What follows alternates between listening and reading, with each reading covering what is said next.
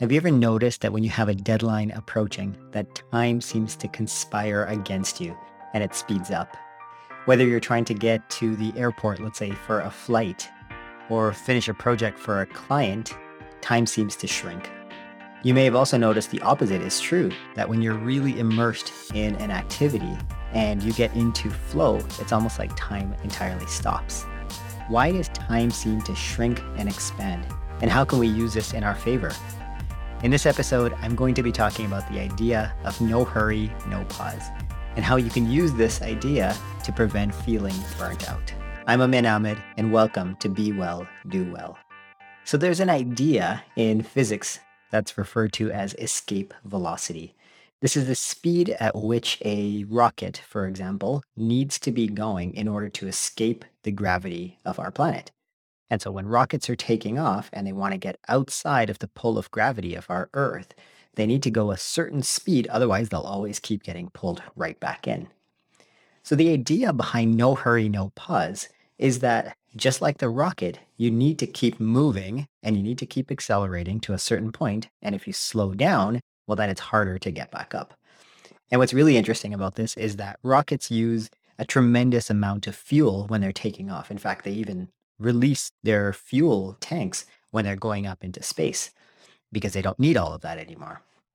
So, just like the rocket, you're using up a lot of energy to get to a certain point. And in the rocket analogy, you're going to the orbit, you're going outside of the Earth's gravitational pull.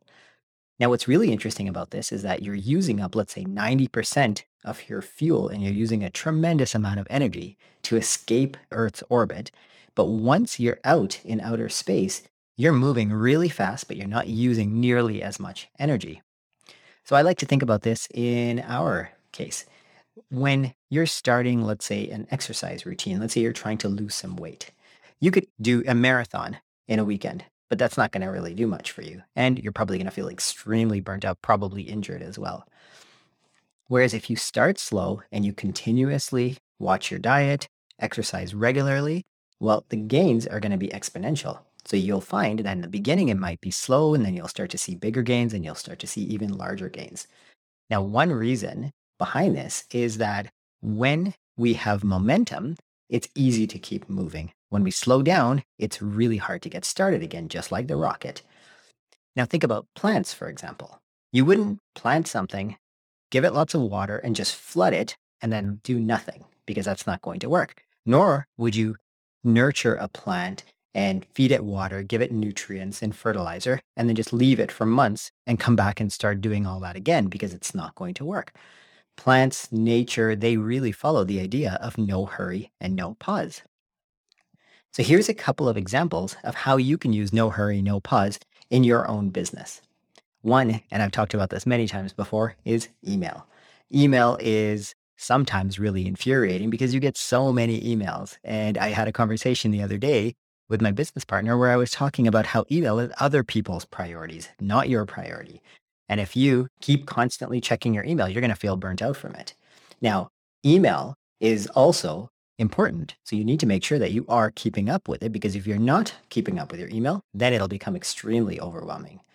And so the idea behind no hurry, no pause in the context of email is that you can check your email once, maybe twice a day, continuously, every single day, and just be very diligent with it.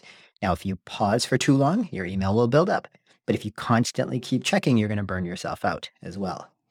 Another example of this is social media marketing. We talk to our clients about this all the time. Social media changes really fast. And it is quite interesting to see how you could leave social media, maybe go on holidays for a week or two. You come back, and all of a sudden, Instagram looks different. TikTok looks different. Facebook looks different, and the buttons are in different places. The way you use it is different, or they've added new features. If you are consistent and you keep on with your marketing and you keep using these tools regularly, but not obsessively, you'll find that it's a lot easier than if you were to start and stop again. A prime example of this is this podcast. Initially, when I started, it was really hard to have a regular rhythm with a podcast. And every time I would start up again, I would be thinking about, okay, well, what settings do I have to use? What, where is my script? How do I promote this on social media? But the more you do it, the more it becomes intuitive. It becomes more like muscle memory where you're not thinking about it as much. So This brings me to the concept of energy management. If you're following the idea of no hurry, no pause, you're not expending a ton of energy, you're consistently doing something over a long period of time, and you're using power, not force, in order to get things done. But we all have fluctuations in our energy throughout the day. There is a concept called chronotypes. And the idea behind chronotypes is it's sort of like your circadian rhythm. Your circadian rhythm is when you wake up and when you go to sleep in a day. Whereas your chronotype is your energy levels as they fluctuate throughout your day. There's three main different kinds of chronotypes. There's your morning lark, your afternoon or midday dove, and your night owl. And each of those have different patterns of when they have the most amount of energy. We have a quiz on our website, so you can go to bewelldowell.fm and just click on the chronotype quiz and just follow the steps. It asks you a number of questions. And at the end, it'll tell you which you are morning, afternoon, a night owl. And this is a really good way to be able to plan what work you need to get done. If you're going to do the no hurry, no pause, it does not mean that you don't rest. It doesn't mean that you don't take time off and rejuvenate. It just means that you don't stop doing what you're doing and then try to catch up again. That idea of catching up is so stressful. It's so overwhelming. And that's really what leads to burnout in the long run is just like a vehicle that's doing the spinning wheels and burning out their tires, like you see on TV sometimes or in movies. Well, those tires are going to go bald and eventually they're going to pop. And so we don't want that to happen to you, of course. And follow the idea of no hurry, no pause. And I'm sure you'll find that you feel a lot better, you have a lot more time, and you're also going to be more productive. I hope this has been helpful for you. In our next episode, I'm going to be teaching you about how to bookend your day, how to start your day, how to end your day, and how that will actually help you sleep better, have more energy throughout the day, and get more done. Thanks again for making this show a part of your day, and I'll see you tomorrow.